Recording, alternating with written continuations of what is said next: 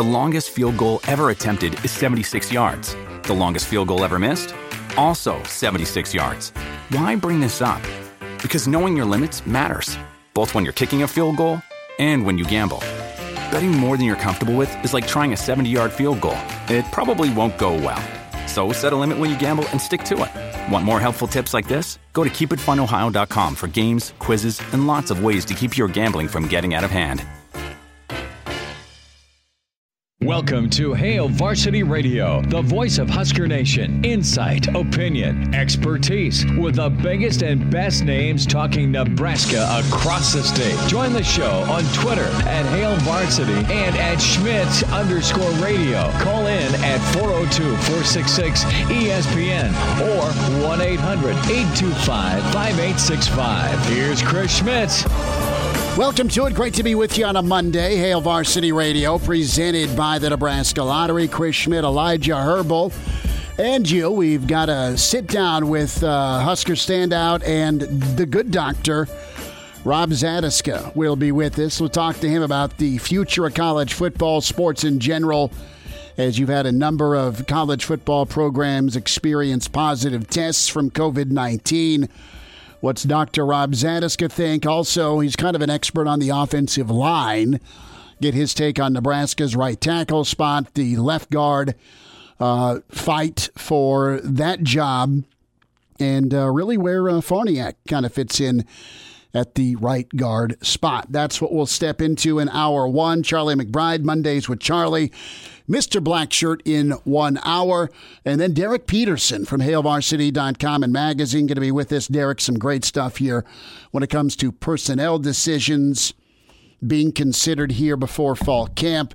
And uh, we'll get into him about uh, McCaffrey in the quarterback spot. Numbers to get in 466 3776 466 3776 800 825 5865. Find us on Twitter, Chris Schmidt at Schmidt underscore radio, or Elijah Herbal at Herbal Essence, and email Chris at hailvarsity.com. We'll spend some time on NASCAR, Bubba Wallace, and uh, that atrocity that happened to him with the noose being left in his garage.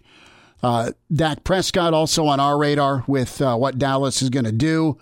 Uh, good weekend, Elijah. Lots of balls and strikes. We got I got games in with Junior and the Lincoln A's youth baseball. They'll knock the rust off, and we'll get back at it next weekend. But it was great to be sitting outside spread away from people, obviously, but in the sun watching youth baseball. I know you were excited to call uh, balls and strikes. You got to ump this weekend. Yeah, I actually wish I got some more games because Sunday afternoon I was uh, I was on call for the umpiring because there's so many uh-huh. uh, there's so much severe weather in the forecast this we weekend. Could we could have used you game two Saturday. Didn't like the balls and strikes. Well, my problem is Junior. Like he he got the start, which was awesome. Mm-hmm. But as soon as like he, and he throws this well, it, it's a hanger and banger ball when he gets older. It's got a little break to it, or it's a changeup. And, uh, you know, Pedro Cerrano may be able to hit this curveball. But it was dancing around. And, and as soon as he kind of gets this from me, as soon as something doesn't go his way, his face will crunch up. I mean, it's it's a loud advertisement worn on his face and his sleeve that he's not happy. Uh, and so he, you know, he wasn't giving the ump any guff, but his his mannerisms, his body language was was garbage. We had a friendly, and I mean friendly. I didn't scream at him. We had a chat about the body language thing. But how are you that way? If some kids like kind of mean mugging you, not getting a, a, an outside corner or a ball that floated in, uh, how do you how do you handle that? Do you kind of mentally keep keep keep that in the back of your mind? There's two different reactions a pitcher can go to. If a pitcher looks mad at himself because he barely missed a pitch, it's okay. It's when he starts doing the hands up, the shrug of the shoulders. What's going on? He here? didn't quite go uh, Louisville uh, left-hand relief pitcher. See, I, I, can understand a pitcher being Thankfully. frustrated whenever it's it's just barely outside or just barely high. I can understand that. It's whenever I know it's a ball and he's trying to complain or he's giving me the body language where he thinks it's a strike. Then on those close pitches, you might not get it. Mm-hmm. You might not get on the close one just because that batter's had good body language. He takes the strikes just fine. But whenever you get a, a close ball, you're not you're you're mad at me. he he carried his body language issue over to at the dish. The calls he wasn't getting as a pitcher, uh, the other pitcher got on him as he went 0-2 real quick in the box. Mm. So no, listen, you live and learn. It's all good. I know you were happy to be out for baseball and. I was happy to get there. So let's let's spend some time on, on football here and a really good article by Max Olson of The Athletic. We'll talk with Mitch Sherman tomorrow. And we are seeing COVID numbers spike up. That's what we're going to spend time with with Rob Zatechka, Dr. Rob, on here in about 15 minutes. And and you've seen Clemson's numbers jump to 20 plus overall. LSU, the report was 30 kids. Uh, closer to home, you have about 15 players from Kansas State.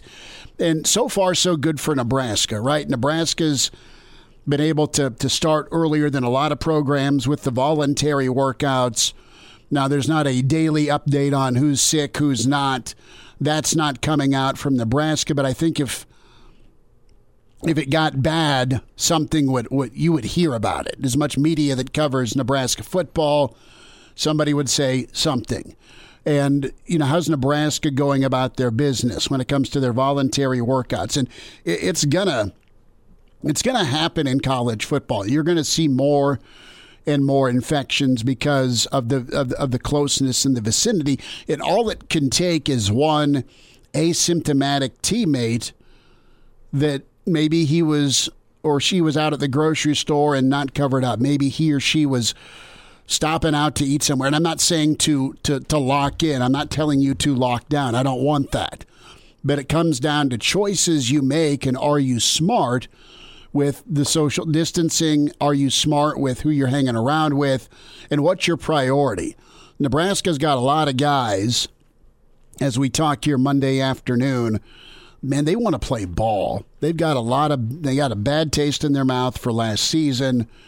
The commitment level. You still can be a kid, you can still be a college student, but what's your commitment level?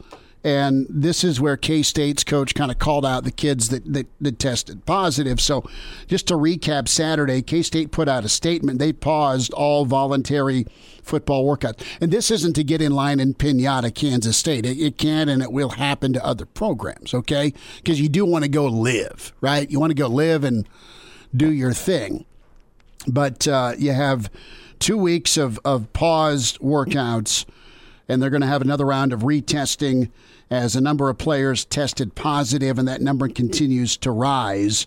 So 14 student athletes have now tested positive for COVID 19. That was as of Friday. 14 players self quarantine, self isolating for at least 10 days, while the rest of the teammates now must quarantine and wait to restart their prep for 2020. So, uh, this is a major challenge in college football across the country. And Paul Finebaum uh, is is wondering, and I think this is kind of how we felt Friday going into the weekend. When you look at Clemson, when you look at LSU, when you look at Kansas State and Little Apples, a couple hours away, two and a half hours away, big programs and and programs within our region. How bad are the numbers going to get? And will we still get a football season? Two weeks ago, we felt pretty good about having college football. Is that still a reality? Paul Finebaum commented on that this morning. So far, it's been very disappointing. Uh, you know, the ones who are being transparent are, are, are making the lead uh, the lead story on ESPN every afternoon and, and, and morning. Uh, the ones who aren't uh, are, are, underground somewhere. But I, I, think it's time for there to be more. I mean, this is a critical situation. You can't keep this within. And by the way, uh, most of this will get out because these players are texting back and forth with buddies at other schools. So it won't be uh, it won't be down low for long. And the real problem, I think, for college football is, is stemming this negativity. It's not over yet. Every AD is saying the right thing, but do they really believe it? Some of the ones I'm beginning to hear from really don't believe it any longer, although they're communicating it publicly. We're going to play football. Are we, though? It's a fair question. And you, you have policies crafted by the CDC when it comes to reintroducing players into facilities. Uh, the next step, you got to ensure a group of 100 comply with the rules. And there are obstacles to those rules. And you had a Zoom meeting with Chris Klieman. It was mandatory. Uh, a Zoom meeting with players and parents Wednesday to warn them that a small group of players jeopardized the plan for a safe return to campus and football activities. He had the Athletic speak with three parents of K State players. They spoke on the condition of anonymity because of the sensitivity of the matter. Two parents who uh, said they attended the meeting were told that Kansas State was experiencing a spike in positive tests and that 55 football players needed to be retested. Uh, you have about the, you have the 15 percent, and they've uh, been able to identify due to contact tracing. Uh, in less than a week, you have the program that went from zero to eight, now to 14. Uh, they're not going to resend these kids scholarships, but what happened is is is you had a, a group of guys end up going to a party. They went to a party. It's a lot like you hear someone goes to a nightclub. They don't feel that great, or maybe they don't know that they have it, and bang, they infect 30 people. What what guidelines are you prepared to follow? How disciplined are you going to be as a student athlete or just as a normal person on the street? I mean, that's that's a fair question here. Yeah, Kansas State's a, a small community, and the the timeline is this: you had K State instructed to return to campus June first. You quarantine for two weeks. You begin your voluntary workouts June fifteenth, and then they're tested after seven days of quarantining. All right.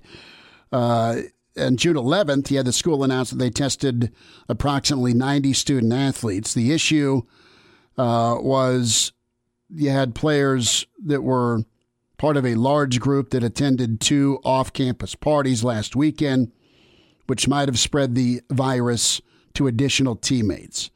And Coach Klieman's like, man, the 15%, that's the frustration part because you weren't doing what you're supposed to be doing and we're all sick of being locked up or being cautious. I know we are.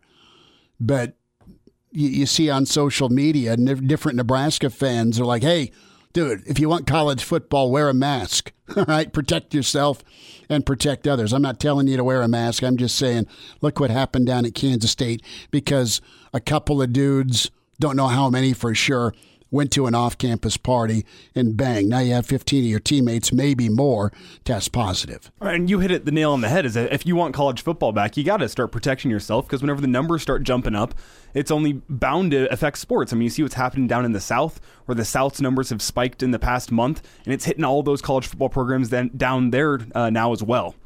So it's it, the second wave. We've been hearing that for months where they're like, well, we got to flatten the curve and then you got to prevent the second wave. And it feels like this is the second wave starting to starting to hit the country. I'm no expert, but that's what it feels like to me, and it, it feels dangerous uh, in terms of sports coming back here soon. I mean, doesn't it feel like we're teetering? And I hate to go there today because you and I are just talking about, hey, we finally got out. You got to umpire. I got to watch my kid play baseball. Are we going to be able to see sport? Because we we wanted so bad. I want to cover the Nebraska team again this year, and I want to see football. I don't want to see athletes though put in danger either uh, because of money. And Laura Rutledge from ESPN chimed in. There is a concern. There, you you heard and saw this. Hold on a minute type mentality from UCLA. A number of kids from UCLA that they they didn't feel that that Chip Kelly or the UCLA program may have their best interest in mind. They wanted a third party there to make sure all the uh, protocols were were dotted and crossed. The other side of this, I mean, with LSU, I mean, you've got 30 players quarantining right now. They tested positive because they visited local bars. And man, you get back to campus, you want to kind of get back into normalcy, but you, it's just dangerous to go out and not social distance. And like even beyond just the activities within a team that can spread it, it's I mean a lot of these guys are living together. Mm-hmm. They're renting out houses in Lincoln. They're you know staying at the same apartments. Uh, they could even be staying with different athletes of different sports. So how quickly it can spread through an athletic department, it's it's scary, and that's why I think it's teetering. Is because we're seeing that we're seeing that within a week we, you can go from zero people testing positive to twenty on a team. You think you're safe. You think you're okay. Things are opening up. The restrictions are easing. Let's go out and spend some money. Let's help a local business. I mean, we went out last night for Father's Day, but the place we went out to had, I don't know, maybe one family to a row of booths. We had to wear a mask to get in. Had a temperature swab. I mean, we still went out, but we were very safe about it. Hand sanitizer, washing our hands. The poor waitress and wait, you know, waitresses. I mean, they are hazmat suited up, just trying to do their job. I mean, it's not ideal, but you, you've just got to choose. Do you want to play ball? And that means maybe cracking a beer at home with your teammates versus going out to a, a campus party or going out to a bar down at LSU. And the scary thing to me is we don't even have competition yet between teams. What happens whenever there's an asymptomatic left guard who spreads it to the entire other defensive line, who then they're asymptomatic for a week and a half, and they spread it to all their teammates, who then spread it to a whole other team? It, it can spread very quickly once the competition starts opening back up, and that's very scary in terms of getting sports back. Right. I mean, it, it, it could be rampant and just kind of cut through, and then you're off for two weeks and quarantining, and who else has it? And I think we'll still get football. We still can't put in ink what it looks like. Do we have time for Rutledge? Uh, Rutledge, her commentary here on just the concern from a lot of college football players out there.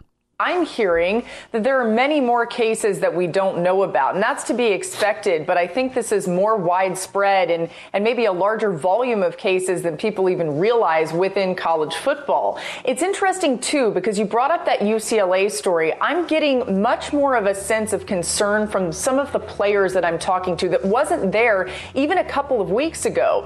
And there's actually some players who were trying to figure out how they could write a letter to the NCAA expressing their concern. But here's the problem. They want to try and remain anonymous because they're concerned that all of a sudden maybe a university would say, hey, if you're that worried about this, then just don't even play. We can go ahead and quarantine you and you don't even have to be a part of this. Rob Zatechka will tell us more about COVID and football and the Nebraska offensive line next. And we're back Fellas, think we could listen to the radio listen? on Hail Varsity Radio, presented by the Nebraska Lottery. Yes, that's awesome. Back with you, Hail Varsity Radio, presented by the Nebraska Lottery. We say hi to a Husker uh, Hall of Famer, All American, and part of that vaunted pipeline, 1994 national champion. Rob Zatechka with us. Dr. Rob joins us. Rob, how's your, your weekend? Uh, you doing okay? Thanks for a few minutes. It was a nice one. We, uh, you know, I, we got a cabin up by North Bend, Nebraska. Oh, so nice. we were we were up there doing some. I call it yard work, but it's like shoveling sand from one place to another. It's just one of those sand pits right Uh-huh. off the Platte River. No, nothing fancy, but it's kind of a nice little escape every so often. Hey, So, and you can get to the cabin, man. You put your feet up, soak the sun in. you, you feel like you went someplace, but you don't have to travel that much to do so. Well, Rob, I want to have you put on your, your your surgical hat real quick, and let's talk a little bit here about what's been going on in college football before we talk offensive line and position groups for Nebraska. I want to kind of get your take on just your comfort level and just your outlook with college football 2020. You've had a number of programs, including Nebraska, and Nebraska's been really smart. I mean, I think they've handled things well. They have staggered kids coming in. At the same time, you look at K State, they've had a spike in cases. Oklahoma State, Texas, LSU, Clemson. I mean, you see uh, COVID 19 cases popping up all over the country and increasing around the country. Are you pumping the brakes on your optimism that we'll have a season? Are you thinking things are okay? Where are you at right now from a medical standpoint? You know, I guess I've always had kind of a cautious optimism. Now, at the same time, too, again, you do look at kind of some of these test cases where you're, where you mentioned a number of them. I know, like Clemson and LSU are a couple of the big programs where they've had the, the spike of cases within guys on the team. Now, it doesn't seem like, at least from what's hitting the media, it doesn't sound like there's been a lot of mm-hmm. severity to them. So it's not like you're you're seeing, hey, we've got 21 or 23 cases and 10 of them are in the hospital and five of them are in the ICU. You're not hearing that. So it'll be interesting to see how this plays out. I truly expect these numbers to increase. And when you look at COVID, it's kind of one of these these situations where you put a group of people in a bit of a smaller proximity, and that's where you see the big uptick in mm-hmm. cases. Food processing plants, the meat packing plants in Nebraska, the nursing homes, things like that. That's that's where you see these big explosions of cases, when you see people in large group gatherings, that's where you see the explosion in cases. All it takes is, man, you get one or two positives in a group of 100 guys, it's going to be hard to shut that off. And now I think Nebraska's done a good job with it. I would like to think these schools where you're seeing the big numbers mm-hmm. popping up, like Clemson's the one that everybody kind of keeps going back to, you, you would hope that they had same or similar precautions in place, and it was purely just kind of a happenstance that all it took was one exposure, and then it spreads to 20, 30, 40 guys all of a sudden. I think Nebraska's done it right. I think they've tried to do it right. But in truth, the reality is, is all it takes is for one guy to bring that virus in, and all of a sudden you've got 20 guys same boat as with, with these other schools sure. that have had the outbreaks. In terms of how it's going to play out long term, man, we just don't know. This is still mm. kind of a, in terms of the knowledge base, this is still kind of a day by day, week by week in terms of how it's playing out. I'm still fairly optimistic, but you are seeing an uptick across the country as all these different states kind of start relaxing restrictions and start opening back up again. And the question will be how many people are severely affected and how, how much is this going to actually affect the healthcare system. The, the original flattening the curve, it wasn't necessarily meant to prevent people from getting infected, period. It was meant to, hey, let's slow the rush on the healthcare system mm-hmm. so we don't overwhelm it all at once. I'll be curious to see if that happens, if we get this big spike in cases as we reopen and you get that overwhelming of the healthcare system. And, and right now, so far, we, we've been okay, but there's still a lot of unknowns, and that absolutely applies to how this is going to affect sports going forward this fall. Rob Zatechka is with us, Husker standout All American, and uh, Dr. Rob Zatechka. It's one thing to, to be infected, it's another thing to, God forbid, you, you're in the hospital in intensive care. I mean, that's very scary, and it's unfortunate that some folks have, have had to deal with that. It just takes that one interaction, like you touched on, and it's sounds like down in Manhattan for K State, with, with them as an example, where you go to one party and next thing you know, there's 15 guys on the team that, that have it. The other side of this, Rob, folks are going to get infected. Kids are going to get this. It's not great to get, but if you're going to get it, is it better for college football for kids to get it now versus as we are trying to inch closer to kickoff in September? If you frame it in the light of Let's get a season in. Going to happen. yeah, if we're going to go through this reopening, if we're going to give this a try this year in 2020, if we're going to try and see if we can't put these sports seasons out there, I would say it's, it's a lot better. Let's let's test run it now and see what happens is there going to be a degree of herd immunity that builds up? Do you catch this, get antibodies, and then you're going to have this degree of immunity? Now, those are still questions that don't have a great answer. Right. In truth, it probably does confer some degree of, of immunity, but at the same time, they're also finding that antibody levels tend to drop actually surprisingly quickly with this particular virus. It's it's not something where you're where, where the antibodies stick around. And when you look at places that have done a wide scale reopening, Sweden's a great test case country because they, they didn't do a lot of restrictions from the get go and for a country of its size that had tons of numbers of cases, it, it's still a little bit questionable how much immunity actually gets conferred by this by, by those antibodies that your body creates to this virus. And so eh, the ideal would be we do this bunch of guys bunch of young healthy guys get it knock on wood nobody's injured or mm-hmm. severely affected by it. They get over it and we roll on into the football season with this huge amount of herd immunity amongst college athletes. I mean that that would be the that would be the ideal case. We don't know if that's going to happen yet yet, though. We don't have a test case for this. It's the line that kind of gets used frequently, and there's a lot of truth to this, is we're flying the airplane while we're building it. And that's what we're going to have to find out with this is are we going to run through the, the next couple of months here, end of June, July, early August. I will be shocked if pretty much everybody, every sports team doesn't come down with a large number of cases. Right. I just don't see that not happening. And the idea would be it's like, well, let's see if that happens. We get through it, and then we play on into the fall after everybody's recovered. Right. And that, like I said, that would be the ideal situation. Rob, we'll get to football. I want one more medical thought from you. Rob Zatechka with us, Hail Varsity Radio. You've been in medicine a long time, and when this first came on the radar, what was your reaction? Like, I remember with when when March hit, right? I'm getting ready for state tournament games, and oh no, right? I mean, the the the the, United States comes to a screeching halt. UNMC, the medical community in Nebraska you're a part of, is is phenomenal. So I wasn't like super worried. Uh, maybe I'm just overly optimistic, but you as a medical practitioner, man, as a guy that's done the school, you know the science, you're educated, you, you, you provide care to people what what did you think when when here's this virus from China that's rolling in? I was, you know, the, initially it was a little.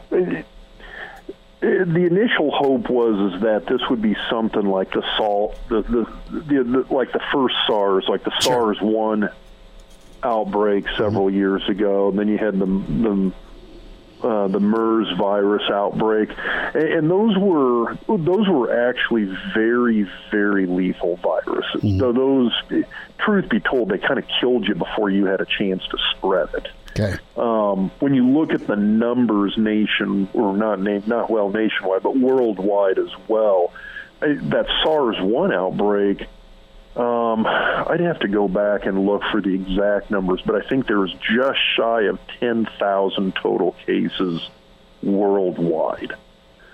And that was a huge deal at the time, and partly because it was so fatal. I mean, it had a it had about a 10% fatality rate. So if you got it, you had about a one in 10 chance you're you're going to die. Mm. So, but it stayed very. It was very localized in, in certain locations very little spread, and then it was kind of poof. It was one of those things that just kind of went away. Mm-hmm. Same thing with MERS, which affected even fewer people. I think that was around four or five thousand total cases worldwide. The hope was is that this was going to be something like this. Hey, this is going to hit this really set group of people, a set defined population here or there, and then it's going to kind of poof, sort of disappear, and hopefully we don't see this crap again for several decades. Yeah. Um, and this has not proven to be like that. This has been much more like your standard influenza A, influenza B that kind of comes around, hits all populations to some degree, and then lingers for months. And that's kind of what we're seeing with this. Um, and so it, it, it kind of, I, I was like I said initially, I was kind of optimistic this was going to be something where when this popped up in March, it was one of those like, whoa, we need to shut everything down and we need to do it now. And hopefully by May, maybe June at the latest, this thing's going to be gone.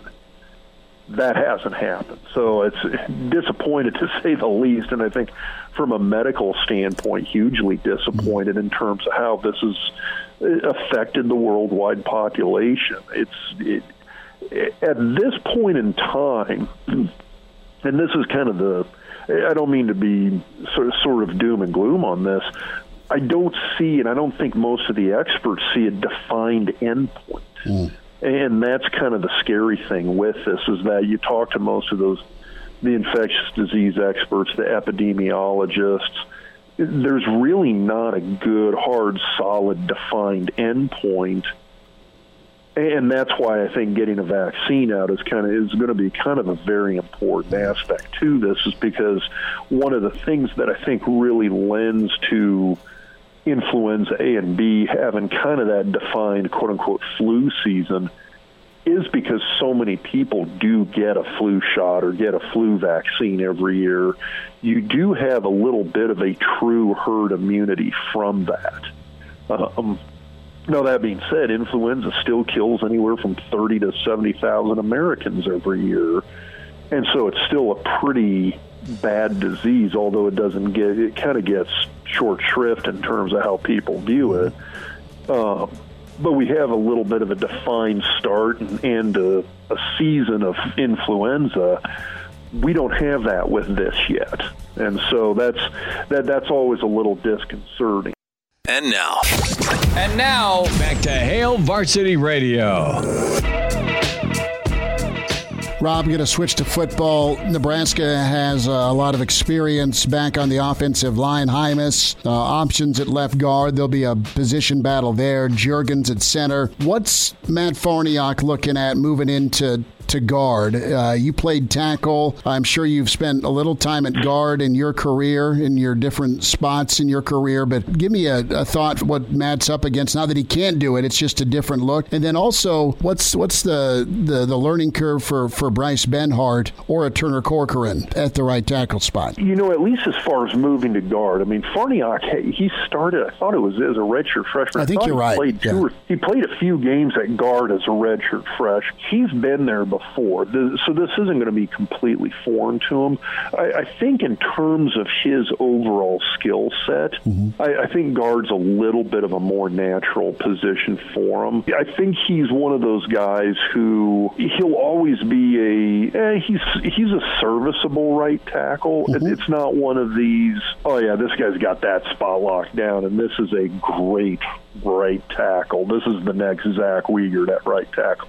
That's not Farniok. He, he's he's serviceable at right tackle. I, I think some of his lateral movement and his ability to take on kind of the good combo defensive ends, the, mm-hmm. the guys like Epenesa from Iowa, those guys that have that nice combination, that 6'6", 280, 290, but can still move. He struggles with those guys. You give him the, the 6'3", 240 pound defensive end, he's going to be fine. You give him the 6'4", 320 pound defensive end who's maybe not a super fast guy, he's going to be fine. You, you give him that prototypical Bosa, Epenesa, NFL caliber defensive end, which, I mean, obviously those guys give everybody trouble, but he's going to struggle with that a little bit. I think you move him into guard, and where that lateral movement doesn't have to be as big of an issue, you've got less space to cover. I, I think he's going to do much better at that spot. For a guy like Benhart, you got a guy who's been primarily a tackle, and I think it's a much more nat- same with Cork, much more natural offensive tackle. I think they're used to moving in space. I think they got a little bit better range, a little bit, bit longer arms.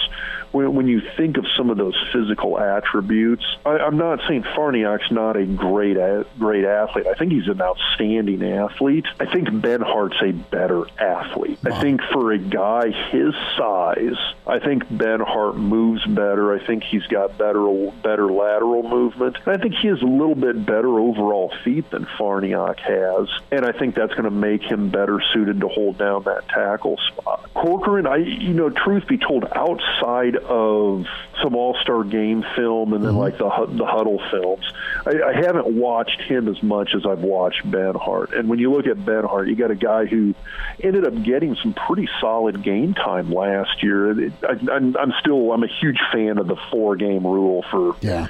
For for people being able to redshirt. I think that's the greatest thing ever. We can, we can go back and look and see how Benhart did last year, and I thought he held his own. And so for for a true freshman last year to be able to do that in limited game time, I thought that was pretty impressive. I, I'm excited to see what a guy like him could do. You look at that other guard spot where you're probably going to have. I mean, initially it's going to be Wilson and Hixson. I think fighting it out for that one. Uh, I, I think I, I think Hixson might actually have the edge there a little bit in terms of both size and technique. Uh, but don't don't sleep on Ethan Piper either. I mean, you got a guy. What do you like about Ethan? I mean, because people kind of rave about him. I think get it. It's kind of the Benhart thing. Okay. I think he's a little bit better natural athlete, and I think he has a little bit better raw raw size and strength. Okay. When I watch what he's able to do, when you watch him play, his his natural strength is just better. I'll, I, I've, I've watched him, and when you see clips of him, again, and a lot of it's with, with Piper, it's mm-hmm. it's kind of like the huddle film, that kind of stuff. It's interesting to me because when I see him get out of position, where maybe okay, he hit a guy, his technique wasn't perfect maybe he didn't didn't have his shoulders low enough. Maybe he didn't get as good a hip hip and knee bend on a particular play. You'll see him able to compensate with just kind of raw strength. And so he's got kind of that as a backup where a guy like Hixson, he's a big, strong kid. Don't get me wrong. I mean, we're kind of splitting hairs mm-hmm. here. I mean, when you're talking 300 pound weightlifters, they're all big, strong guys it's just on occasion when I saw Hixson or Wilson get out of position, you could see, you'd see him get beat more frequently than if I saw like a guy like the tape I've watched of Piper. I've watched him get out of position, and all of a sudden he'll just manhandle a guy with raw strength and raw athleticism. And that's something I saw with Jurgens as well too. Is that he was able to compensate for uh, a lot of inexperience mm-hmm. just by the fact that he's a really, really explosive athlete. Same thing with Piper. Same thing with Benhart. It's that uh, those guys who can kind of, up. you know what? He did. He didn't have the best technique on that play, and he still beat his guy just because he's kind of a freak of nature athlete. Rob Zatechka um, with us on Hail Varsity. Rob, no, last thought here on the O line as a as a collection do you feel pretty good about this group? I mean, could it be the strength for Nebraska this year on the offense? Boy, I, I don't know. And, okay. the reason I say that is that again, I think in terms of personnel, we're moving towards quote unquote the right personnel. I think we're moving towards the right talent level when I look at these guys, it reminds me a lot of what we had on the offensive line back in 91, 92. Okay. Which in reality, I think we you had some great, great players. Now, we also had guys like Will Shields, who were college and NFL Hall of Famers, too, and Zach Wiegert and Brenden Stai and Aaron Graham. And you, you had a whole slew of guys who were true All Americans and NFL future NFL guys. So it, it's a little bit different. But when I look at 91, 92, the thing I saw was – you had a lot of redshirt freshmen, redshirt sophomores that were stepping up, and and that's kind of what gelled into those offensive lines of 94, 95, 6, 7, 99, et cetera. 91 was still a little bit of a, hey, we think we've hit on something here personnel-wise, but it still took a couple years for that to kind of gel. And, and I think that's that's where I look at with these guys right now. If you want a comparison, that's kind of what it looks like to me in my head is that okay? They, they're getting the personnel they need. They're getting the people in the spots they need. They're getting the talent level they need. I still think this group's probably another year or two away from being something special. Rob Zatechka with us.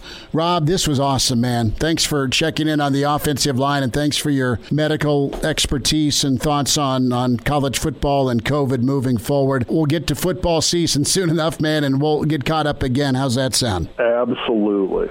Gotta love the good doctor, Dr. Rob Zatechka, great player for Nebraska and uh, esteemed member of the medical community up in Omaha. Uh, great insight from him on what we're up against with COVID and just his take on it, and then great expertise and thoughts on the O line. I mean, something's brewing. Uh, and he's so right about when can this line gel. You're still working on couple of starter spots, but overall, that talent level's at such a high, high level. We'll wind down hour one next. And now. And now, back to Hail Varsity Radio. Pretty awesome scene uh, on NASCAR. Their race yesterday postponed due to weather, moved today, and everybody on the track walking next to, behind, in front of Bubba Wallace, a sign and show of solidarity. Some thoughts from Marty Smith coming up on uh, NASCAR's search for the culprit who left that noose in uh, Bubba Wallace's garage. Uh, we'll spend some time on that. Charlie McBride's 10 minutes away. May get into some NFL as well on Dak Prescott and the Cowboys. Reminder one out of three fatal crashes involves an impaired driver. Driving drunk, buzzed or high, never acceptable. Law enforcement officers working around the clock to stop with sobriety checkpoints and saturation patrols. As a driver, make that correct choice. A non alcoholic drink or a pre selected designated driver. Be smart, start the conversation. Who's driving home? Brought to you by the Nebraska Department of Highway Safety Office. Real good long form chat with Rob Zatechka, His take on things medically with football, COVID, and uh, the the forge forward so a 2020 season gets in.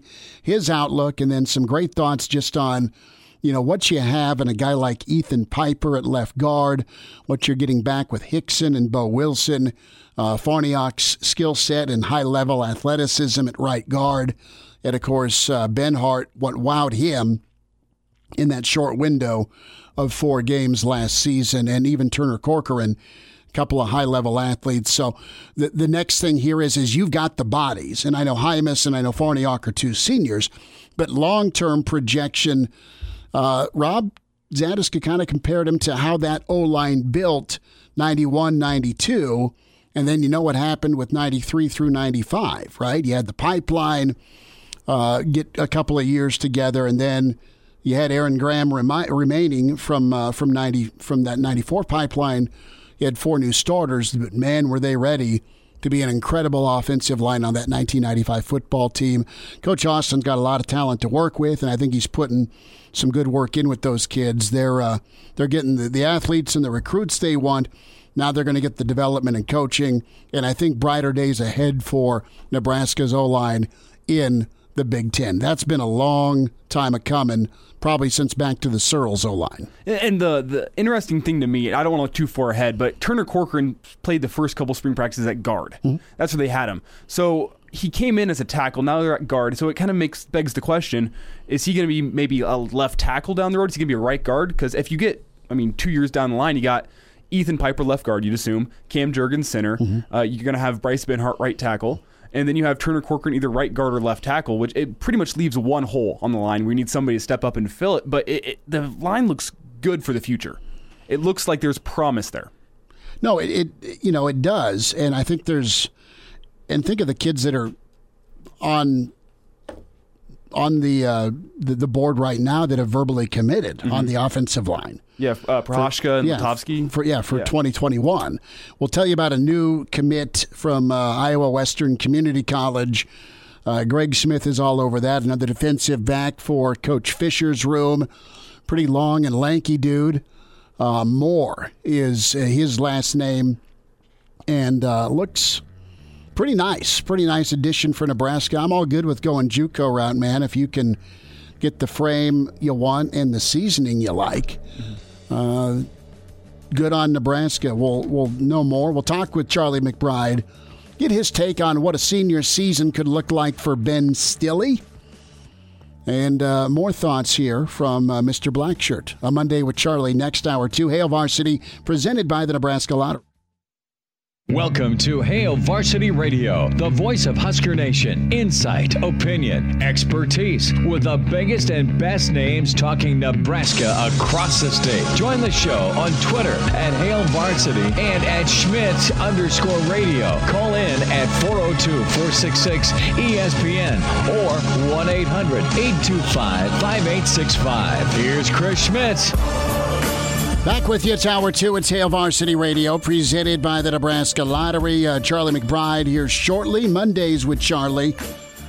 Coming up, Rob Zatechka, Husker standout, and uh, Doctor, Dr. Rob. Thoughts on football and COVID and dealing with that as you move forward with a number of positive tests uh, around uh, different college football communities. NASCAR thoughts uh, with uh, Bubba Wallace and uh, NASCAR in search of finding uh, the culprit who left a noose in uh, Wallace's garage. 466 3776 466 3776 800 825 5865. Darius Moore uh, the newest commit for Nebraska football. He's a walk on. He'll get to campus this summer. He's a defensive back out of Iowa Western uh, Community College.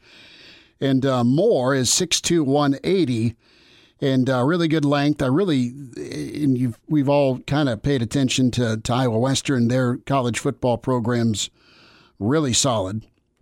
And uh, for Nebraska to get uh, a guy that is from that school and uh, able to to kind of make the cut. I mean, Nebraska is not just taking everyone and their buddies uh, to walk on. It's it's a position of need because, as you've heard Nebraska folks say for a long time, uh, and and Barry Alvarez say, quite frankly, the walk-ons are are your erasers in the program. If you make a misstep or a guy's just not able to develop, or there's an issue with uh, contributions by a scholarship guy, you pray that you get a guy that's a that's a Makovicka or an I am hip or uh, a Jared Tomich, right? That are scholarship uh, level dudes that end up walking on for whatever reason and they thrive and end up uh, not only contributors but all conference performers.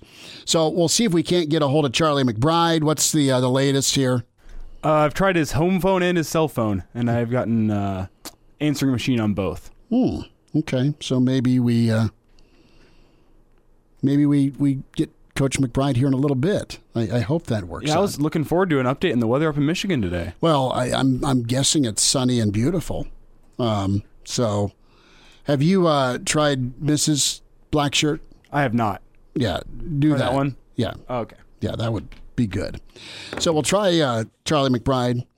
Derek Peterson's going to join us here in a little bit, and we're not far removed from the Zoom meeting with Coach Frost and what Nebraska has uh, in store for them. First and foremost, you have uh, you, pray that the kids are healthy and safe, and, and that there's no outbreak or issue with COVID.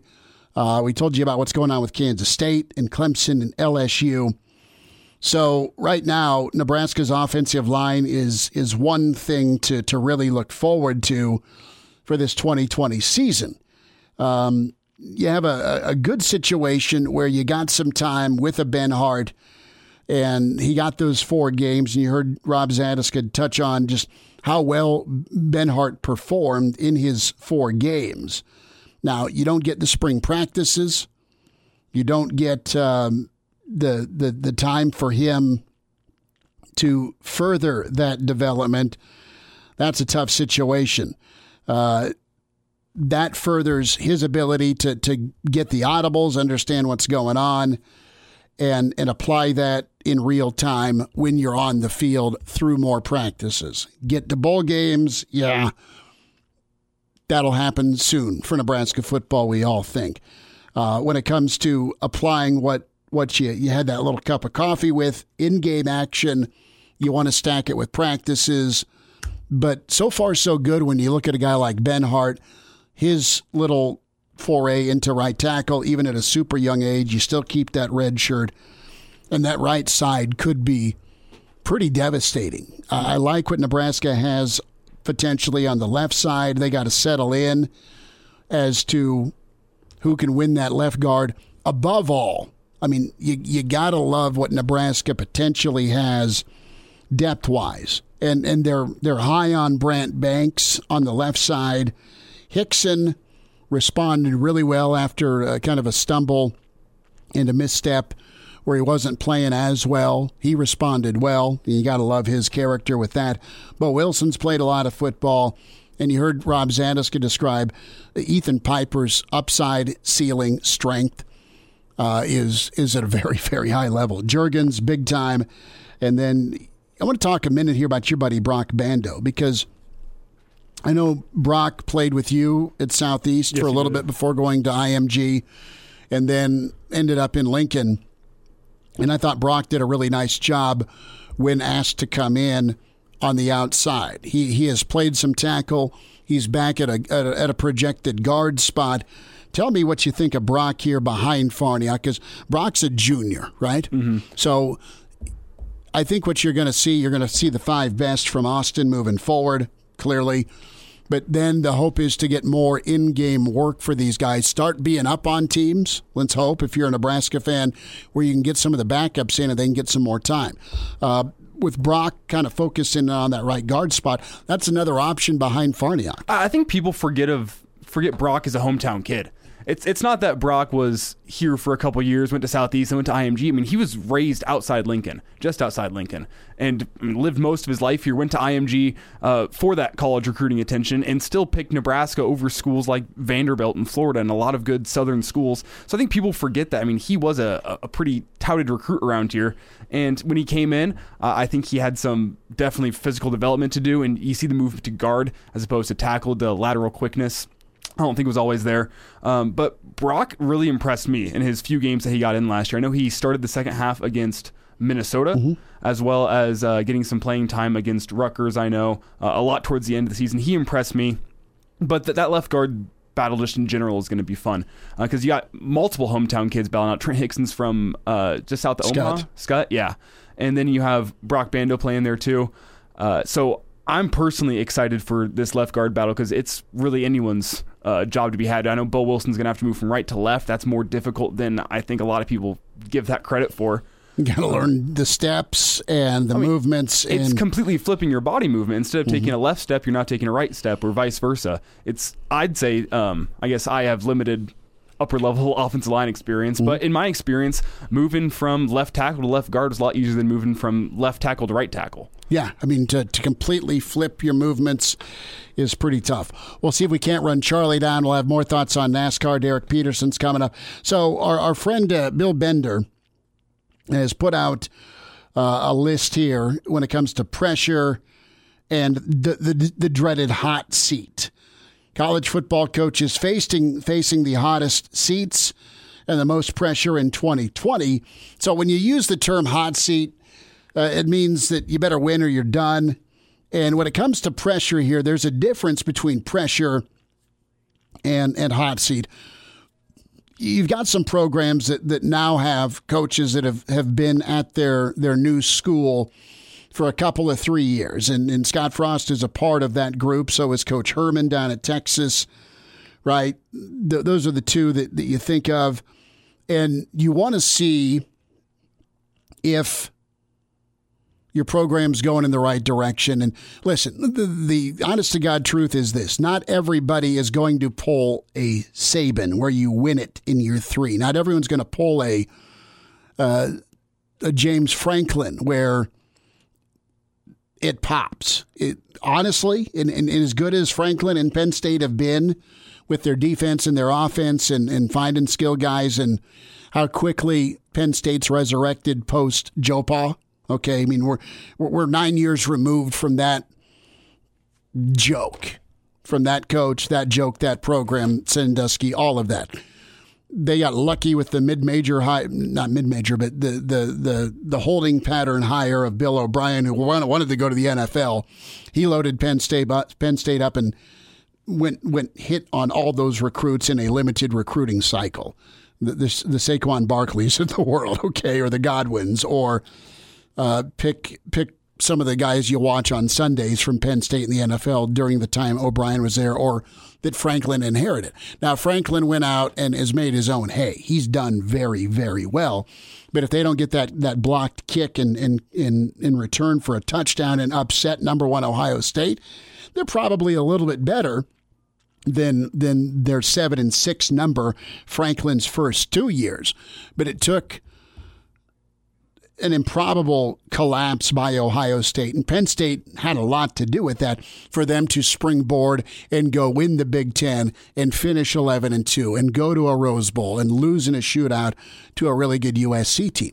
Uh, I mean, Urban and and Saban are it. I mean, Dabo was still teetering in year three. Not that he wasn't the guy, but Clemson didn't become Clemson until year six year five, year six, okay, where they're where they're knocking on that playoff door.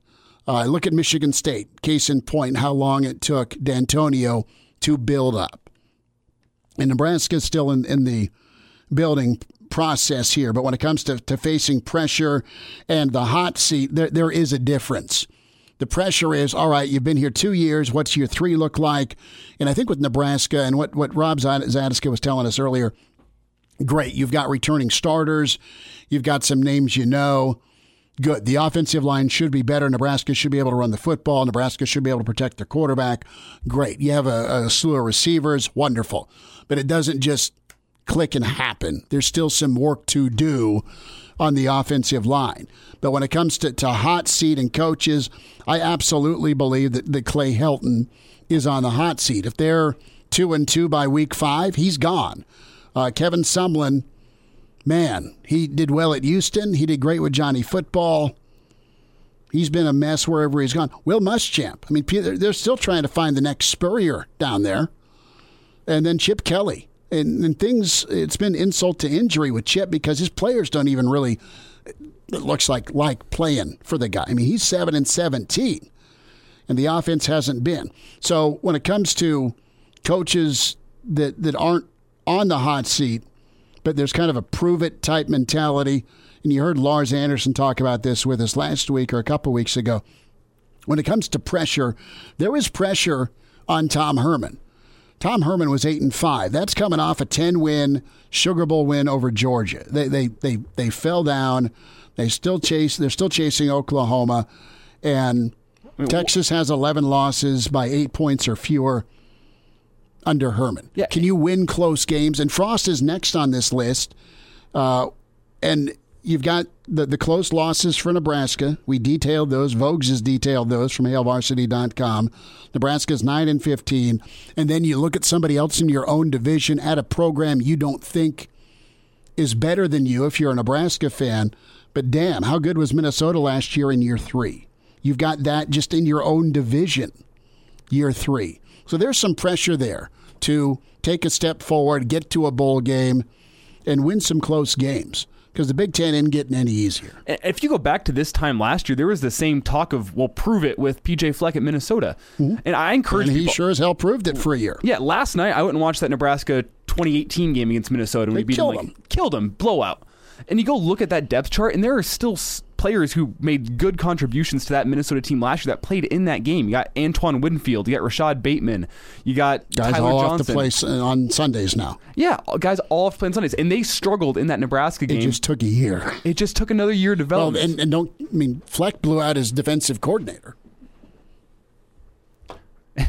Are you making the comparison? No, I am bringing not. In a new offensive coordinator. No, I'm saying Fleck Fleck changed defensive coordinators. Mm-hmm uh, either before the Nebraska game or after the Nebraska game or shortly thereafter. And Minnesota's season was so different with momentum because they won at Wisconsin. Okay, they won their bowl game. They finished with seven wins in year two, and then this this last year was really nice. They didn't finish as strong, but they had a tougher schedule down the stretch. They still got the home win, the, the home validation win over Penn State. They won a big game against a really good Penn State team last year. They they got worked by uh, Wisconsin. They lost to Iowa, but they still won their bowl game against somebody from the SEC. Was it Auburn? I don't remember, but they went eleven and two. They crushed Nebraska. So yeah, that year three payoff is very real. Jimbo Fisher's on this list. Manny Diaz uh, is kind of in that prove it category. He had one year with the Canes. Uh, six and seven was his record. Miami just keeps botching their hires. They've got a bunch of dudes down there that can play ball, and they never, ever stick the landing with the hire. They just don't. They haven't. They've been searching for the right guy, and it's been a revolving door. Jimbo Fisher and A&M's 1 and 7 against top 10 teams the last two seasons. Again, there's your theme when it comes to prove it it's not that you're not building the program the right way. It's not that you're not recruiting at a high level. It's how are you doing against your peers and are you winning big games? You can't leave off a prove it list from our friend Bill Bender at the Sporting News without Jim Harbaugh. So the prove it coaches for 2020, Frost and Harbaugh and Jimbo Fisher and Tom Herman. Those are the guys that are on the list along with Manny Diaz. Uh, that's fair. You, got to think Tom Herman's probably got the hottest seat of any of those guys. Now he, has got Sam Ehlinger, a Heisman candidate, and he went eight and five last year. Dude, uh, listen, the, the one thing that you got to give these guys the difference between the, the fan base screaming for better results in a quicker timeline versus the reality of what you have, what you're inheriting, and what you're trying to build. You can't keep hitting reset. These guys have time, and they'll they'll see what they can do this next season. Chime in 402 466 ESPN or email the show.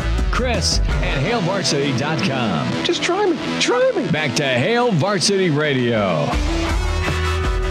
Great to have you back in. Hail Varsity Radio, presented by the Nebraska Lottery. Chris Schmitz, Elijah Herbal. We say hi to Derek Peterson from HailVarsity.com and magazine at Dr. PDHV on Twitter's where you find him. Derek, what's up, man? How are you? All right. I'm driving, uh, been driving all day, but listening to Elton John uh, before you called me, so I can't complain. Good enough. Uh, what we got the greatest hits going? Do we just have a mix on your phone? What do we? What do we? What kind of Elton are we tapping Uh, into? Well, I mean, right now I'm just going to sound like basic because I was listening to Rocket Man, but uh, we've had a, a wide-ranging uh, playlist over the last five and a half hours that I've been driving. Where do you rate "Candle in the Wind"? Um, I certainly prefer 5,000 Candles in the Wind from Parks and Rec. If they made that into an actual song, I would prefer it more than the, uh, the original. Oh, come on now. "Candle in the Wind" doesn't just get you. 5,000 Candles in the Wind gets me. Okay. Well, Bye bye, little Sebastian. sure. Uh, I can tell you more about Elton. I was, I was too, I, I kid you not, I was too from belting that line. Bye bye, little Sebastian. Gets me every time. Well, good. We'll tear up together. Okay. Are you not uh, a Parks and Rec fan? you know, Junior's gotten into it. I, I have seen a little bit of it. It's not that I dislike it. I just haven't locked in on it. I, I'm, Okay, I'm so sure it's money. Don't know what I'm talking about. No, I'm I'm Great. following along, uh, trying to. So I, I've appreciated your uh, your nice work with HailVarsity.com as always, sir. And personnel decisions. Uh, you, you posted this story uh, yesterday, and you know when you look at the offensive line here, Jaimes is kind of your, your known and and Jurgens' upside and kind of the way he finished out last season is is very encouraging. We talked with Rob Zatechka last hour, you know, former Husker O lineman, and so he gave some pretty good insight to not just the depth Nebraska has, but also what what they have for those position battles. And what what's your take on left guard here? If if you were to give me a favorite and a dark horse, where where would you go with your picks? Because you got three good good candidates there for that left guard spot next to to Jaimes and Jurgens. Yeah, well, Rob's probably going to give you a little bit better analysis than I'll give you. But um, the three guys that I looked at in that, that piece that I wrote for my Monday column was, um, I, I maybe it's nothing. Maybe I'm just reading too much into it. But having Farniok, Matt Farniok, over on the right side taking right guard, I just kind of wonder what the plan is with Boe Wilson because you know, like I don't, I don't, I didn't think coming out of last season that that any guy on the offensive line was going to have a set in stone starting position um, at the beginning of fall camp. Maybe Cam Jurgens is the closest, Brenden Jaimes is the closest, but um, like their guard play last year, it was it was okay. It wasn't great, not not to the the point where somebody like Boe, who is a senior, is going to play because he's a senior. And um, I, I, th- I think they liked Trent Hixson. Um, obviously liked him enough before the season even started to put him on scholarship. He had that spot locked up before um, before the season started. Well, before the season started, and and so I just kind of wonder. it- it- It's obviously those two guys because those are the two returning starting guards. Um, if Farniok sticks at right guard through fall camp and Benhart is able to win the job at right tackle, um, I, I don't know. Maybe Hixson is the favorite, and Boe is right there with him. I think Ethan Piper should be a, a a wild card, a dark horse kind of guy because if you just look at if you just look at their usage, like I was thinking back to when I wrote my column, I was thinking back to Justin McGriff, and he comes to Nebraska, um, and after that first year, they're moving him to outside linebacker because this is before he transferred. They're moving him to outside linebacker because they're like, this is this is where you're going to be able to get on the field faster. Mm-hmm. That that tends to be their kind of mo. They're not they're not just like moving guys willy nilly. If if they're moving positions, it's because they think that they're going to be a better player and can can get on the field faster at that new position. Case in point, Cam Jurgens. Um, so I wonder about Ethan Piper. You know, he, he came to Nebraska as a defensive lineman, and they moved him to offensive line, and and you know, they, I mean, it, they knew that they were going to lose all three of their defensive line starters the next off season. Like they knew that the defensive line was going to be in a state of flux, and Tony Tuioti says he wants eight guys on the defensive line.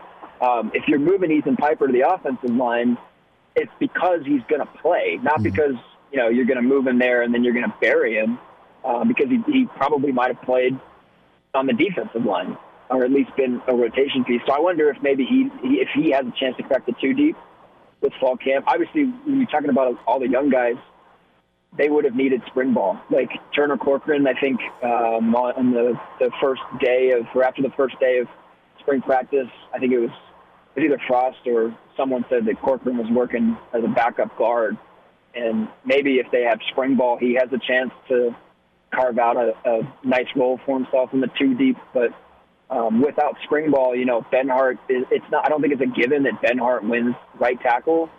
Um, I think it's close. Like I think it's pretty good odds that he's the right tackle, but it's certainly not a given. Um, and you know, I, I just think between Hixson and, and Boe Wilson, um, it's it's going to be an interesting battle. And, and the thing that I kind of wrote was Greg Austin said they're going to play the best five guys, and he says that a lot. And he said that since he got here that they're just going to play the best five linemen. Um, and I wonder how this this loss of spring ball, this adjusted off season and fall camp and preseason training. I wonder if that changes the best terminology to safest. Um, safest might be the senior and Boe Wilson just not going to make mistakes. Um, I don't know. It, it, left guard is going to be interesting. From a from an outlook to, to where the O line can be, can it be the the best O line Nebraska's had since Frost got here? Or I mean, I, I think the best line they had was Should be. probably probably eighteen. There was some works in progress for last season. Can can they take that step? Rob was wondering how quickly they can gel, and from a from a projection standpoint, as far as the timeline of where this line is now, he kind of compared it to some of the early '90s lines where they've got the athletes and the ball players and the talent. They just got to work together for some time because they could. Be, he thinks they could be really, really good. Yeah, they could be. I mean, they have the guys. They, you have two seniors. You're going to have one on either side. You have a center that you feel is, is uh, an award-winning kind of center in his future. And I mean, they should be. They need them to be really good because winning in the Big Ten means winning in the trenches, right? Um, Nebraska needs a better run game this year. Um, so I don't know. I, I I think the offense is going to need time. Like I think the offense is not going to come out against Purdue and look great. I don't think Purdue's offense is going to look great. I don't think many teams in the country are going to look great over the first couple of weeks, and Nebraska specifically.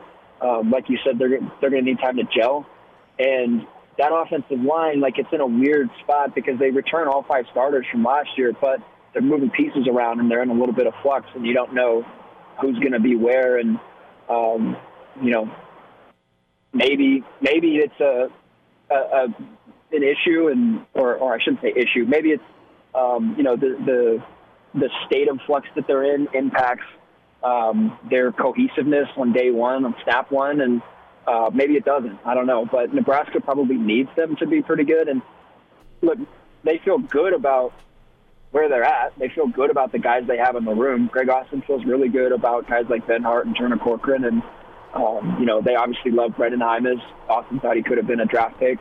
Um, you know they're they're building, but one thing that Austin said uh, at the roundtable and back in early March that has stuck with me um, is he talked about not having gaps on the O line, and this is something that like you look at what Wisconsin does, where a guy comes into their program and then you don't hear about him for three years, and then when you know the the all conference right guard graduates and goes to the NFL, you have a fourth year junior that comes and takes his place and is immediately a you know an all conference caliber player uh, because they were afforded the time um, to to grow and and mature.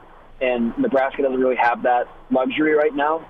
Um, that's where they want to get to. That's the end goal. Uh, but this year is going to be interesting because you know they have a guy like Benhart who they think is going to be really, really, really good, and a guy like Cam Jurgens who they think is going to be really, really good. But they've kind of had a gap year or a couple gap years, so to speak, and that they haven't had veterans that can afford those guys probably the time that they need to mature, um, and they're kind of having to learn on the fly. And, and if Benhart is the guy at right tackle, you know, I don't think it's outside the realm of possibility that he has, you know, like some some early season jitters in the same way that that Jurgens had. Jurgens was on a different level because he had to snap as well. Sure. But and you, you get what I'm saying. Mm. Derek, I, I mean, the Big Ten in, up in the trenches such a grind. We only got about 90 seconds here, so it's got to be pretty concise. But with just the depth behind these guys. I mean, you'll get injuries in Big Ten play with just how physical it is. Does Nebraska feel good about the depth behind guys like, uh, see, uh, Jurgens and behind Jaimes and uh, and those guys? I think they feel optimistic about where they're at, but the, the, the depth that they have doesn't have a ton of experience, right? Like you're talking about Ethan Piper and um, you know Brant Banks at, as a tackle um, Will Farniok as a center. You're talking about like Broc Bando. Like these are guys that don't have a ton of playing experience, so they feel optimistic. But it's one of those things where like, I mean, you would hope that you don't lose Cam Jurgens right. to injury, and you would hope that you don't lose like Brenden Jaimes to injury. All right, Dr. Petey's with us. Derek Peterson hitting on the O line, the depth, the talent, and where that uh, line can be uh, if we get a 2020 season. Are you in Oklahoma? Are you in Kansas? Are you just traveling around Nebraska? Where, where are you at now? I am in Oklahoma, um, getting ready to uh, to get off the highway. All right. Are you uh, are you near Norman? Are you uh, near the hometown? I'm near Oklahoma City, so my wife and her sister are having a procedure in a couple weeks, and so I'm ah. back. Um, okay. To, to, see her. Well, hugs uh, to everybody down there, brother. You uh, stay safe and healthy, and safe travels, man. Thanks for jumping on today. Yeah, appreciate you having me. All right, man. Be good. There he is, Derek Peterson. Good write up. Catch his column, hailvarsity.com. Get the subscription if you whiffed on that for Father's Day. Apologies, but the yearbook will be in mailboxes and newsstands soon. Get the whole thing yearbook, subscription, digital subscription, all of it. It's cheap, it's easy, it's wonderful. It's worth it if you're a Nebraska fan. We'll get into some Bubba Wallace, some NASCAR thoughts. Hail Varsity continues, presented by the Nebraska Lottery. And now. And now, back to Hail Varsity Radio. Back with you, Hail Varsity Radio, presented by the Nebraska Lottery. Chris Schmitz, Elijah Herbal. Many thanks to Derek Peterson as he's traveling down to OKC. Good to hear from him. And uh, thoughts on the O line. Really uh, want you to check out what Dr. Rob Zatechka had to say earlier. Hour one, uh, the battle against COVID 19. If you're a college football program, Rob, uh, of course, uh, doctor and pretty smart dude when it comes to the medical community. And yeah, Rob knows his offensive line, so he gave us thoughts on that left guard battle and Benhart's uh, emergence at right tackle and what Farniok can do. Uh, he was pretty complimentary of just what type of athlete Farniok is. 466 377 6800 825 5865. No, some of you have been wanting to get in. We have been pretty loaded up uh, the last hour and a half. So open phones here the next 20 minutes before we say goodbye to a uh, Monday. So let's get into uh, Bubba Wallace. And first and foremost, just how awesome the sight was at the race today in Talladega with NASCAR drivers and crew members, one and all, including the King Richard Petty all in solidarity, all in uni- uniformity, backing Bubba and walking next to, in front of, and behind him in his car as he was going around the track. The noose found in a stall of Bubba, Bubba Wallace's garage in Alabama was horrific, was menacing. I don't know NASCAR, dude. I, I, I've, I mean, I've seen it. I am not into it. It's not that it's a bad sport. It's just never captured my attention, and I don't really lock into it. If we do have to talk it, it's let's call Lars Anderson up because Lars covered it for 15 years and was a premier writer. Or I'll listen to Marty and McGee Saturday mornings, and that's kind of their wheelhouse because that's where they've done most of their ESPN work. So they are kind of the two I will at least entertain. And listen, this isn't to hate on NASCAR, but you have a perception in NASCAR, you have an issue in NASCAR, and you have the Confederate flag that's been very prevalent in NASCAR, and that's not fair to NASCAR fans. That's not fair to NASCAR drivers. That's not fair to NASCAR owners. But it's been the perception that it's a bunch of good old boys that hopes the South will rise again, and that's that's not an accurate stereotype or an accurate depiction of the folks that are a part of the sport, that cover the sport, that that race, and that are fans of the sport. There's great people that are fans of NASCAR, and they're as pissed off that some a hole left the noose in Bubba Wallace's garage as anybody. What can you do as you're trying to turn the page of this perception problem on top of the viewership numbers and attendance challenges with COVID? So, this is insult to injury that someone on Sunday put a noose in Bubba's garage. The only black NASCAR driver you got. It's not been inclusive. It's not been an inclusive sport. They are working their butt off to try and be inclusive. And guess what? They were trying to be inclusive before they said no more Confederate flag.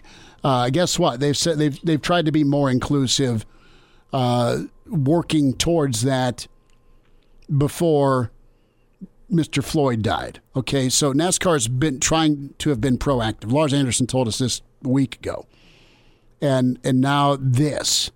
I guess I shouldn't be surprised, but I am kind of surprised, and I hope that they find this SOB and it's code red time circa full metal jacket with bars of soap and socks. And they they treat this this low life like a pinata. I hope that happens. Sorry, I shouldn't call for physical violence on people. But I mean, he the guy who did it pretty much called for physical violence on Bubba Watson. Oh, completely. Not Bubba Bubba Wallace. Wallace, excuse me. I said the golfer. Um, but yeah, back to your point of just NASCAR's got a problem. I mean, look at it. They have what 50 drivers pretty much uh, in that top flight NASCAR, and they have one black driver. One. Well, let's flip it around. If you're a, if you're a black guy, I mean. There, there's a lot of things you can go do. Mm-hmm. You can go get a great job. You can find a sport you, you love. The I wouldn't if I'm a black guy. I'm not going. To, I'm not running to NASCAR to go be a driver. Yeah, you can go find a sport that's more inclusive than NASCAR. The, yeah, that you're not the only black but, driver. But, but but NASCAR's now seeing former and current NFL guys. Now that the uh, the Confederate, yeah. by the way, it's like every ter- everywhere you feel like you turn, there's a stupid Confederate flag up. So that's not inviting Mm-mm. for people of color. Now that, that, that stars and bars are gone, more African Americans, it sounds like, uh, per Marty Smith's report, want to go attend because they love racing. They think it's cool. But this is is very, very damaging, and you you got to find something. Let's get a little audio here. This is the uh, president for NASCAR, Steve Phelps, and what the plans are here to uh, to do once they find the perpetrator. I can't speak for those on social media who would say that this is a staged event. Um, I would say that is something that personally offends me. Um, this is this is a, a terrible, terrible um, act that has happened, and um, you know, for those that would would um, think that this is staged, I, I, I don't even know where to go with that. Frankly, unequivocally, Liz, they will be banned from this sport for life. So there was the social media commentary that, hey, well, is it like a Jussie Smollett thing? Did someone just plant this? And and no, is the answer. Uh, last thought here from Steve Phelps. There is no room for this at all, and we won't tolerate it, uh, and they won't be here. Uh, I don't care who they are; they will not be here. Here's Marty Smith. He was able to chime in with uh, Greeny and Stephen A. And Marty's a guy that's been on our show before, big time college football contributor, but a guy that's worked for NASCAR. And, and Marty is um, reporting on the scene that, that happened down at Talladega. And, you know, they're searching for who committed this act. Because of COVID 19, the garage area is roughly one third or so of the amount of personnel you would typically see. Uh, it's about 16 people per team because of the COVID 19 protocol and restrictions. Fans are not allowed. This was not a situation where a fan might have meandered in and done this because there were no fans in the garage. So, what you're looking at is you're looking at team members, you're looking at officials, you're looking at potential security, you're looking at maybe cleaning personnel that have access to these garage areas. Do we have time? All right, more from Marty Smith. And I will tell you that I spoke to a senior NASCAR official just a few moments ago, and they reiterated that statement. They're going to find who this person is. They're going to eliminate this person from the sport forever. Good. No room for it, no need for it. Hate's awful. Intimidation, a death threat, unacceptable. And NASCAR's got an opportunity here to respond the right way. Their drivers and their team members absolutely did already by showing solidarity and uniformity with Bubba. Miss us? Come here, brother. Give me a hug. Bring it in for the real thing. We're on call for you. Catch the podcast at hailvarsity.com, the ESPN Lincoln app, or download them on iTunes. Saddle up, partner. Back to Hail Varsity Radio. Okay, you've got some weather moving through the area. You've got a severe thunderstorm warning uh, for Lancaster in effect till 6 Lancaster, Seward, Saline, Gage, Southwest Cass. And uh, just a heads up if you want uh, updates for weather, you can text warning to 88474. Get your KFOR updates to your mobile device. Okay, uh, if you're moving in 2020, West Blue Realty, they're the spot for you, man. Uh, Tom Luby, Kelly Hofschneider are incredible at what they do, and they can help uh, find homes for you or sell what you're looking to get out of in Lincoln and surrounding communities. And when you mention Hail Varsity, they can provide you up to $1,000 on the closing of your next home purchase. Tom Luby, give him a shout at 402 540 3768. Kelly Hofschneider, 402 202 2312. It pays to work with West Blue, west westbluerealty.com. Go see Tom or Kelly today, 1120 K Street, Suite 200. Let's hear a little bit more from Marty Smith on this uh, Bubba Wallace reaction. And, and Bubba's been stand up about this. He has been uh, brave to put the comment out he put out because think think about putting yourself in his shoes, how you're feeling, how angry you've got to be. And oh, by the way, go race today. So good on the the rest of the drivers in NASCAR with the show of solidarity and support and love they gave him by marching with him out on the track today. But if you're Bubba, man, I, I would I would lose it. I couldn't imagine. And I've, I've never obviously dealt with this. And if you're Bubba, you're just trying to go to your job, kick button, take names, and some freak show says, "Here, I'm gonna I'm gonna try and intimidate you." Well, how terrifying is that? That somebody within another team uh, essentially is saying that they want you dead. Uh, well, I don't know that it was somebody within another team. I there, there there's got to be footage. All right, let's play the longer Marty comment. Do we have time? No. Yeah. All right. Here's here's more from Marty. Oh wait, no. No. No. Okay. Well, let's get let's get to the, the footage, the security stuff, because that's there, there's got to be there's cameras everywhere, dude. There just is. You got to find somebody knows something, or somebody there's an eye in the sky always to to hopefully find this culprit. There was a lot of speculation last night about whether or not a fan might have made his or her way in there. There were no fans, so I think that we can safely say that that can be removed from the from the search and the equation. It's a brand new garage area that we're talking about. Yeah, that was big with uh, the way and Vic's uh, checking in. Uh, Vic, our friend out in Colorado, uh, when it comes to uh, NASCAR being welcoming. Yeah, NASCAR. Their response is is awesome. I mean, it really makes you you proud. It sucks that they've got to do it. Busy show today, lots of football. We want you to check out Rob Zatechka's sit down with us on the Husker O line. Rob's also a doctor, so Rob will have a take on the COVID battle and what's the likelihood of getting football season in. We still feel pretty good about it, but you've had cases spike in different uh, college football programs. So Rob Zatechka, Derek Peterson. Tomorrow, uh, Mitch Krenk, Husker tight end, will YouTube Tuesday, 82 Auburn. Mitch Sherman with us. Talk to you tomorrow at 4. Thanks.